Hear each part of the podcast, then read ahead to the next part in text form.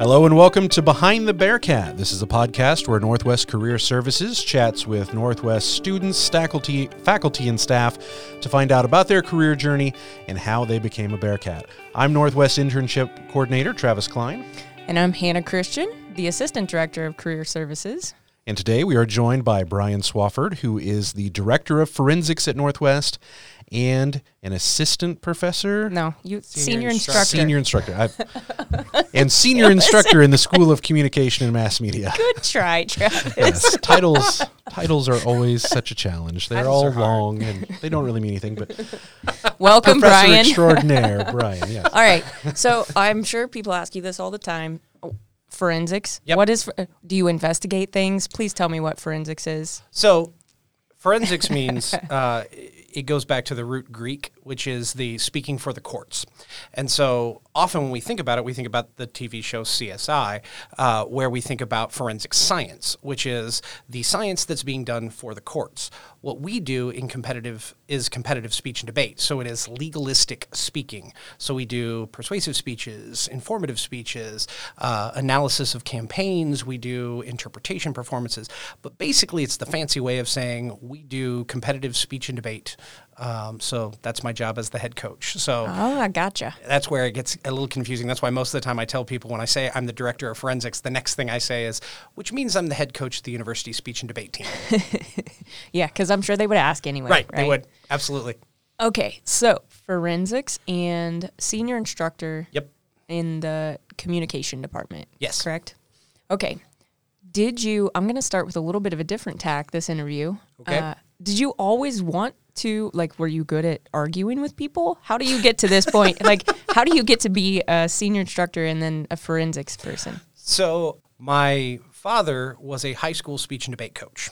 My mother was a high school debater, and everyone in my family has done debate. But my dad has never been my coach, even though he has coached both my mother and all of my younger siblings. Interesting. So it's weird. Huh. Uh, What was, for me, I, what I discovered when I went to high school is I needed to take an elective.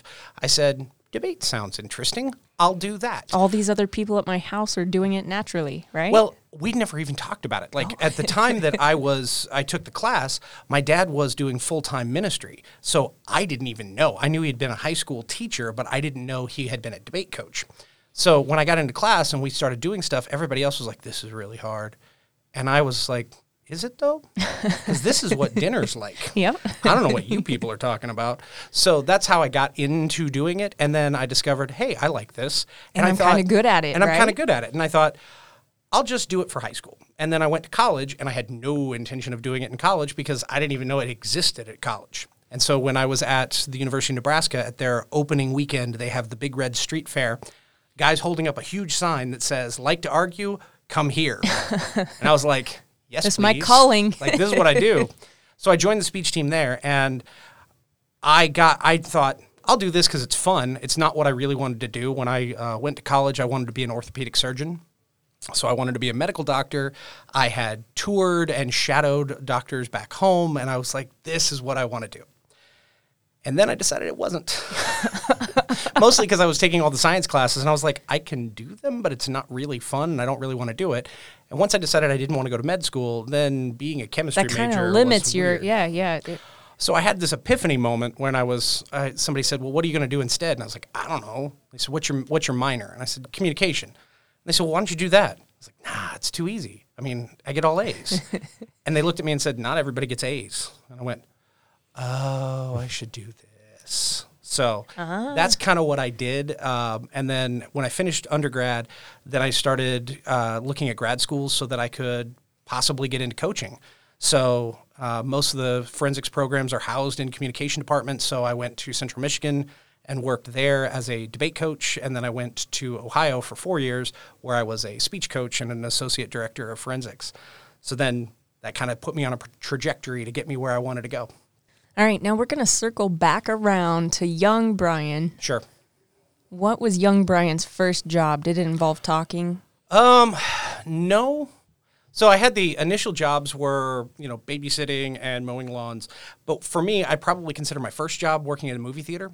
Um, I got a job when I was fifteen uh, working at the local movie theater where I started as an usher. I worked my way up to concessions, and finally I got to be a projectionist, which was awesome. The pinnacle of your fifteen-year-old life, right? Well, it was, it was it was great because then I got to uh, watch all the movies for free. If I was upstairs in the projection booth, I didn't have to wear the stupid uniform. Mm-hmm. Um, I got fresh popcorn and all the drinks that I could have, and my job was basically to watch movies all day. So that was awesome. That is a great job, I will say. So tell me of the era of when you were movie watching. What do you remember? What did you see? So I worked, there are ones that I have positive memories for, ones that I have negative memories. Negative memories was Waiting to Exhale because a fight broke out, and oh. it was about five minutes after we had all clocked out. And so we had to clock back in and then go and sit and watch the rest of the movie so that a fight wouldn't break out again. And I'm like, I don't know anybody a punch. I'm not, I'm not getting paid enough to get punched in the face. So yeah. I, that was that was rough. Um, I remember Michael Collins was out, and that was a really long movie. And so the nights where we didn't have to start the last showing was great because I didn't have to stay that whole time. I also watched uh, Hercules probably every day. Then it was out in the theaters. So it's one of my favorite Disney movies. So I watched that. Hercules, Hercules. Yeah. And I, then the re-release of Star Wars when they re-released mm. all of those. So I came in and previewed those at like midnight on Thursday before they came out. And then I worked all those weekend shifts when there were lines around the building like three times just circling it. So yeah, those are some of the ones I remember. Okay, so you worked at the movie theater, mm-hmm. and you sort of got involved in debate in mm-hmm. high school and s- decided you weren't doing that. What, what, why did you have any ambition to be an orthopedic surgeon or a medical person? Well, what uh, inspired you? Well, I always liked the idea of medicine. Um, my mom was a medical technologist. Uh, she works in the blood bank and still works in a blood bank in Atlanta. Um, so I'd been around hospitals uh, growing up a lot, and I thought, surgery is cool, and I was into sports, and so sports medicine seemed like a thing that I was really interested in. I was interested in the way stuff worked, the way the body moved, the mechanics, and all of that. So that got me interested in that kind of in that kind of work, and I thought, I'm pretty good in the science stuff. I had I'd taken all of the chemistry classes they'd let me take. I'd taken physics. I'd taken biology. So it made sense, and I thought, this would be something where I could do it. Everybody knows what it is. It's an easy thing to declare, not so much an easy thing to execute, but still it's something that I was like, yeah, this would be this would be great. And it was an easy thing to kind of pursue when I got to college. And it was something you could do pretty much at any school because you knew you were going to go on to graduate school. You were going to go on to med school. And that's so, where it really mattered, right? Like right. Your undergrad is kind of like preparing you, but we'll just go there. right, right, right. So what was the point where you decided not for me? Uh, that was in the middle of my fifth year of undergrad. College was the best six years of my life. I loved it. Uh, when I tell classroom students that, they look at me and go, oh, man, what were you doing? How bad did you do? And I was like, no, no, no. I graduated with like one hundred eighty-five credit hours. I me took too. I'm right there with you. Every class that I could take. It was, oh, there's another class I could take. The university finally got to the point and said, you need to graduate. And I was like, do I, though? And they're like, yes, you, there's no classes left to take. It's fine. So you definitely covered the gambit, right? Like yeah. you you just dipped your hand in all those places yeah. and were like, nope, not for me. Well, I was, uh, I tell students that when I finally graduated, my degree was in communication studies with minors in chemistry, physics, and philosophy. And I had, I was two classes short of minors in math and Latin. So I took a lot of classes.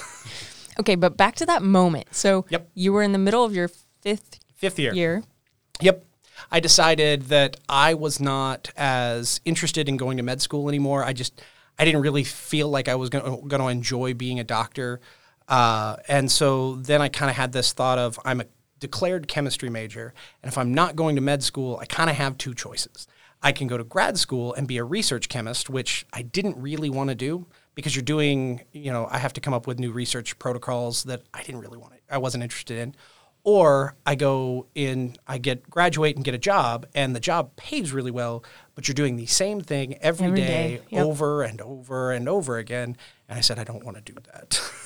So uh, that's when I switched to communication. I went to uh, the who would become my advisor. I'd taken a class from her before, and I said, I want three things. Uh, and she said, okay, what do you need? And I said, one, I want to switch to communication.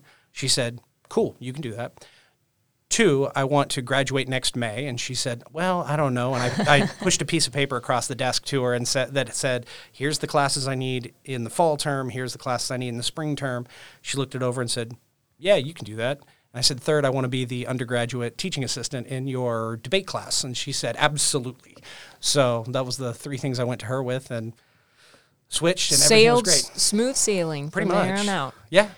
So we had a graduate assistant. We've had Lucy Hilliard on here as a graduate assistant. So when you went to grad school, a lot of students freak out about this, like, transition. Like, where should I go to grad school? How do I get into grad school? Like, how do I know which grad school is the best grad school? What was your what was your theory or your philosophy on that? So mine was initially backed my way into it and then had a plan.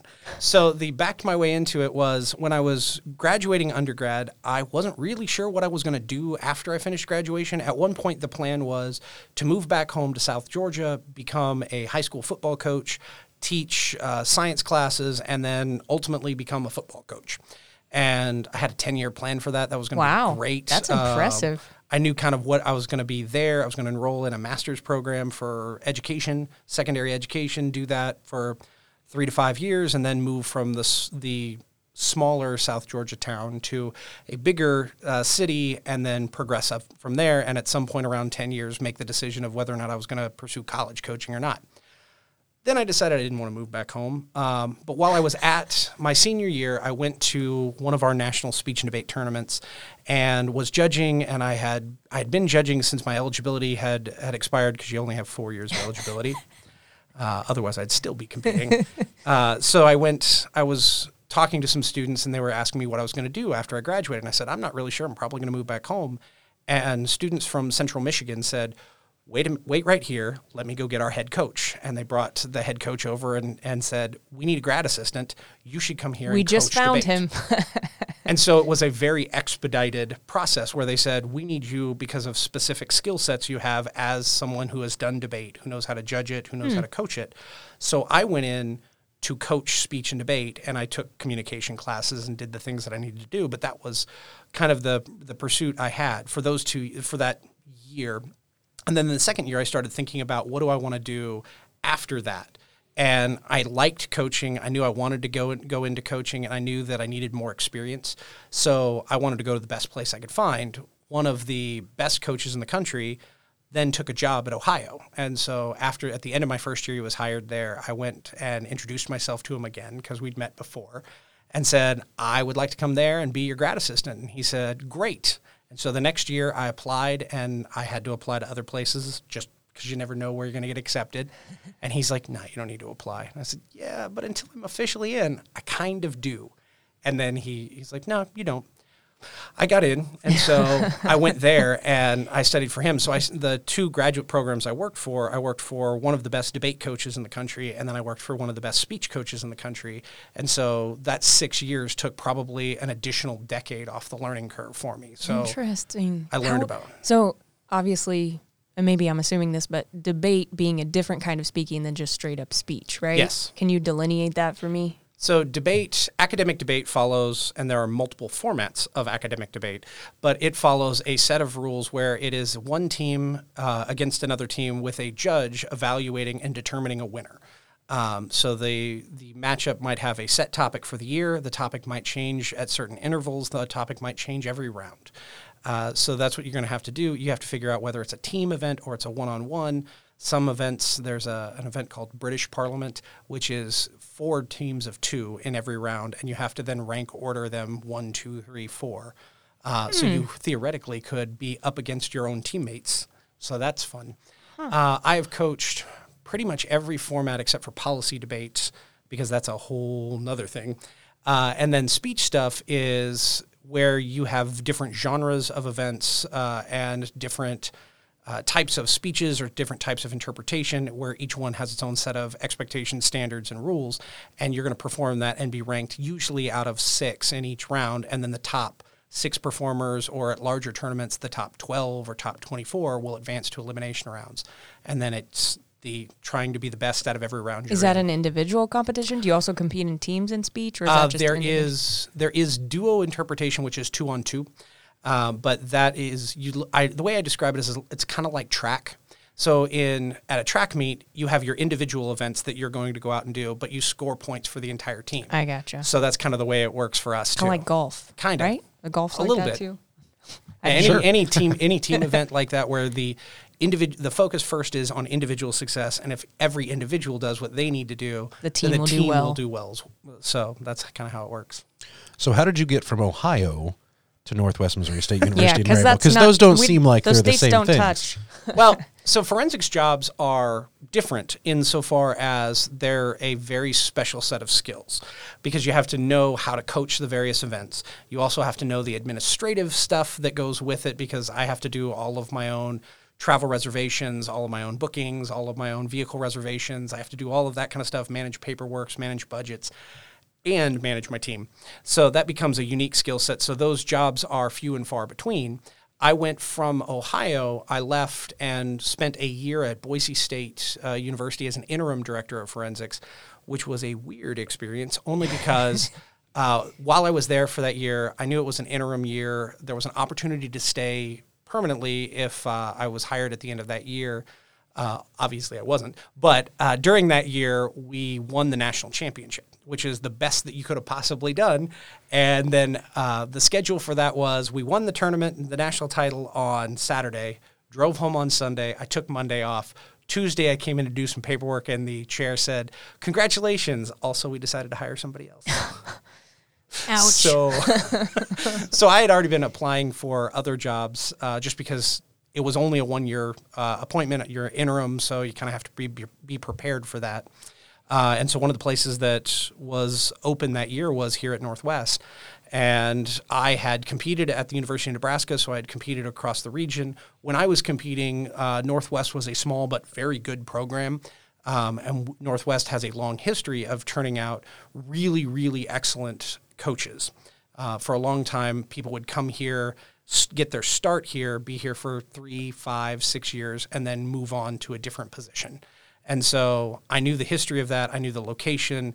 Forensics tends to be a fairly Midwestern activity. So if you're fairly close to stuff, it makes it a whole lot more affordable.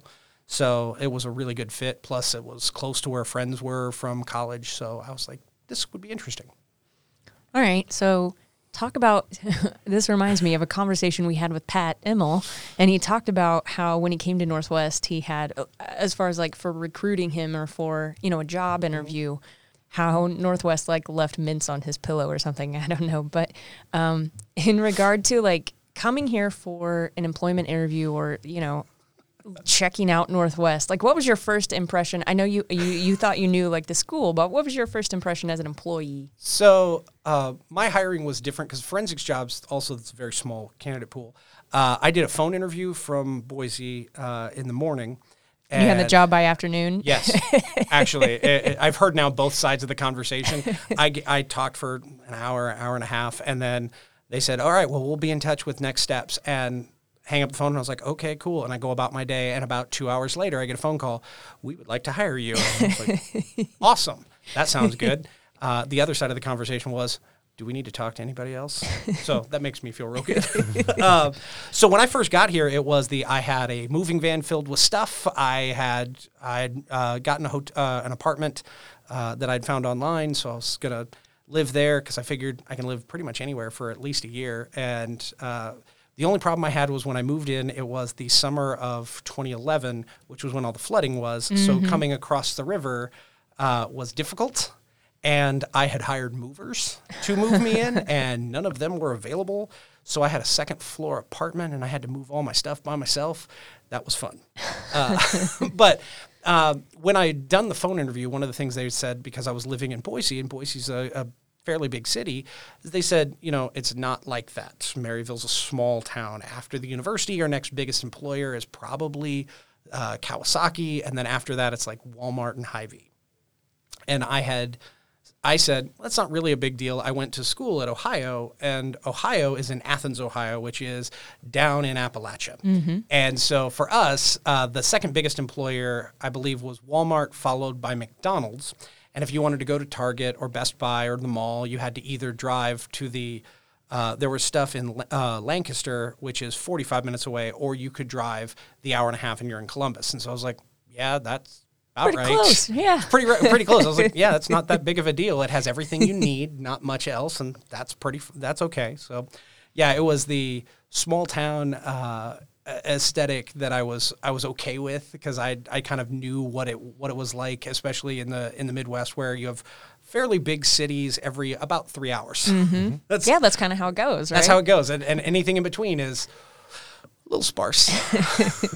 So when you came here, so what what did the team look like? What did the record look like? What was the co- what improve? I'm all about coaching strategy. I sure. like I like this coaching strategy thing. Talk to me about that. So when I came in, uh, the person that left uh, was uh, he was getting out of forensics, so. The team, he has a very different coaching style. Uh, the nicest thing I heard about him was he's an acquired taste. And so I had to kind of overcome some of that. Uh, there were some tensions with other offices, with the way we t- take care of things. There was the high school coach at the time was like, I don't know, because the previous coach had been a smoker, came, comes over to the high school to talk to high school students with a cigarette behind his ear and is going to go, wants to go talk. And it's like, you can't do that at a high school. They're, they're tobacco free by law. Mm-hmm. Like, you can't do that. So she was a little nervous until I showed up, and I, on the first day I was wearing a shirt and tie, and she was like, oh, okay, you're a normal person. All right, that's fine. Um, the team was different because it's, it's anytime you replace a director, it doesn't matter how it goes, you're always going to have some turnover at the top. And so part of it was knowing what things I wanted to establish, what I wanted us to be. Uh, when I interviewed, one of the questions I asked was, what are, what are our goals as a program? Do we have a national tournament that we attend? Do we have uh, departmental or university expectations about how we would perform at that? And what they told me was, not really. We just like the kids to have fun, and please don't go over budget. Wow. So I got to basically create whatever I wanted. So I came in and said, I think we're going to do this national tournament because it makes the most sense for the, the profile of the team that we have. And uh, I think I can do that for a pretty reasonable amount, but I want us to be really good. And so every year I tell people my goal is to be top ten in the nation. And we've done it many times, but some years that works, some years it doesn't. Last year, the national tournament was in New York City. That's really expensive, so I didn't get to take everybody because that would cost my entire budget.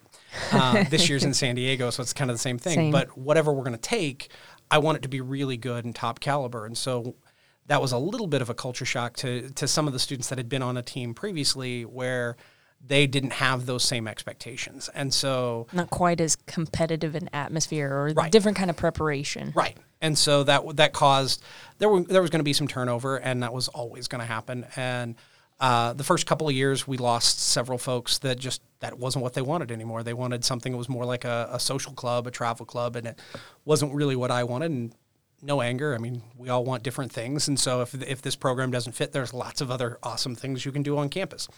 Uh, then after that, we kind of got into a role where I was able to recruit these types of students that I want. I was able to establish the expectations that I wanted, and then that built in a system where those those same students were then able to reinforce those expectations. So where we are now, where this is year number nine, I know that the students that I'm going to travel know what my expectations are as far as traveling, what my expectations are as far as being prepared for a coaching session, what things they need to do, what standards they should hold themselves to. So they get really frustrated if they're not competitively successful. They have, they are, are quick to point out uh, when each other is not pulling their They're their, holding their each weight. other accountable. They're holding each really. other accountable.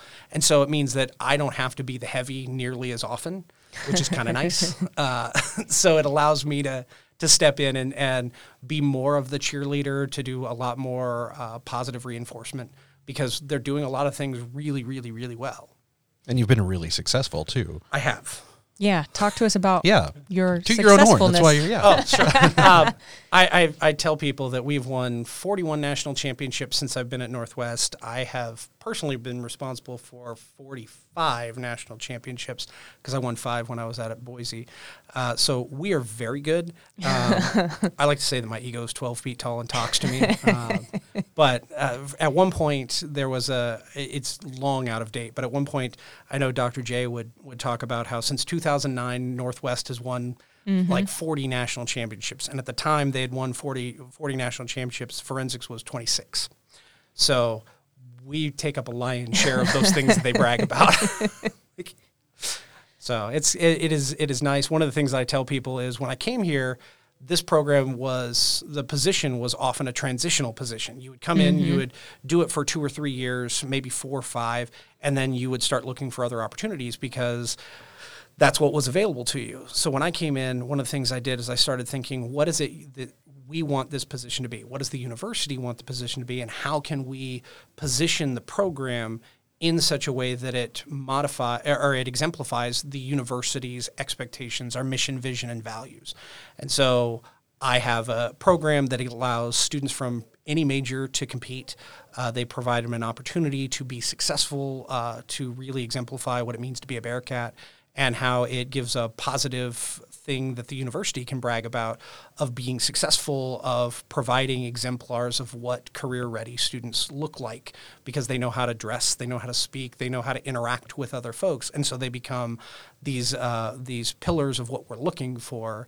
And so it also means that the program becomes that much more value-added. So when so many other uh, programs across the country talk about, well, my administration doesn't know who I am, or when they say that we've got to face budget cuts, we haven't had that. And in large part, it's because of the support we've had from the top of the administration all the way down, where they have been very big to the students supporters themselves, right? Yeah. Supporting their own program yep. and, and doing their best. Yeah. So any major. So if I... am a fresh. We're going to pretend like Hannah is a freshman, okay. and I want to join the forensics team. Yep. So how do I join, and like, what do I do first? How do I get started? So you join typically by contacting me, and we sit down and we figure out what stuff, what experiences do you have, what things do you want to say, and how can we position that in the events that we do. Um, I tell people that I'm less concerned about high school experience because while high school experience is nice, high school is different than college uh, for a variety of reasons. Your judging is different. The age of the competitors is different. Like the just the events are different. So the experience is nice. I went to a small school. Right. There was no speech or debate at my school. When I competed in Georgia, I competed in four-person policy debate, which means I only debated one side uh, and not the other. And then I did extemporaneous speaking as part of a literary contest, and I did two rounds for the year. And so when wow. I got to college, they were like, you know what these events are. And I was like, yes, I do. And they're like, that's about it. We gotcha. I was like, yes, it is. So what's my first? So, so okay, I make some sort of team. I don't sure. know where I fit in, but I fit in somewhere. Right. Then how do you coach me? How do I So how what I do, I do is practice? I usually start with, we figure out what event you're going to start with. There are eleven uh, individual events. So those could be speeches. Those could be interpretation events. Those could be limited preparation events. But we figure out what is the best place to start given whatever past experiences you have and whatever interests you might have. And then I'm going to try and help find various topics that are going to work for that. So if you come in and say, I'm really passionate about this thing. Okay, cool. How can we fit that within whatever we're going to do? So I've had students that come in and say, I really am I'm passionate about, uh, like this year I have a student that's very passionate about Title nine mm-hmm. and did a speech last year that was about Title nine and the Me Too movement, and that was something she was passionate about. Then this year she said, I've been looking into it, and high schools are terrible when it comes to Title nine because they think it's all athletics and they don't think about any of the other stuff. And so we started researching it, and while it's covered under Title nine, Title nine was really written for a small college similar to ours, which would have a department that would investigate that kind of stuff. So she's really passionate about this issue. So we wrote a speech that's a persuasive speech advocating for how can we improve Title nine when it comes to high schools. Hmm. So it's finding the interest that the student has and then helping fi- model, uh, modify the the uh, the ideas into whatever we're going to do for the speech event. And so you're like channeling it through those rules yep. that they have to compete with. Yep. I also tell them a lot of one of us has coached multiple national champions. The other one has never done a college speech before. So if one of us should be good at it, probably should be me. Ego talking there, right? I mean, well, I mean it, it's true though, right? Numbers well, it's don't the, lie. Like, it, I mean, the big part is the reason why I tell them that is because when uh, when students come in, one of the most terrifying things to do is to write the first draft of a speech because they're convinced it's not going to be very good. And so I have to tell them, you're right, it's not going to be very good. And it's and not going to be okay, good. And it's yeah. okay because it why would it, why would you expect it to be good? You've never done this before. So of course it's not going to be good. Mm-hmm. If my draft is not very good, then we have a different problem. But your draft, yeah, that's fine. So what types of careers Uh, does this, if I'm in forensics or if I'm speaking, like what types of careers does this bo- go into? Bo- Anything. What do people do with this? Anything. It's uh, the it's kind of like communication as a whole. Communication majors, one of the reasons why we talk about it is all of the skills that employers want, we do in communication.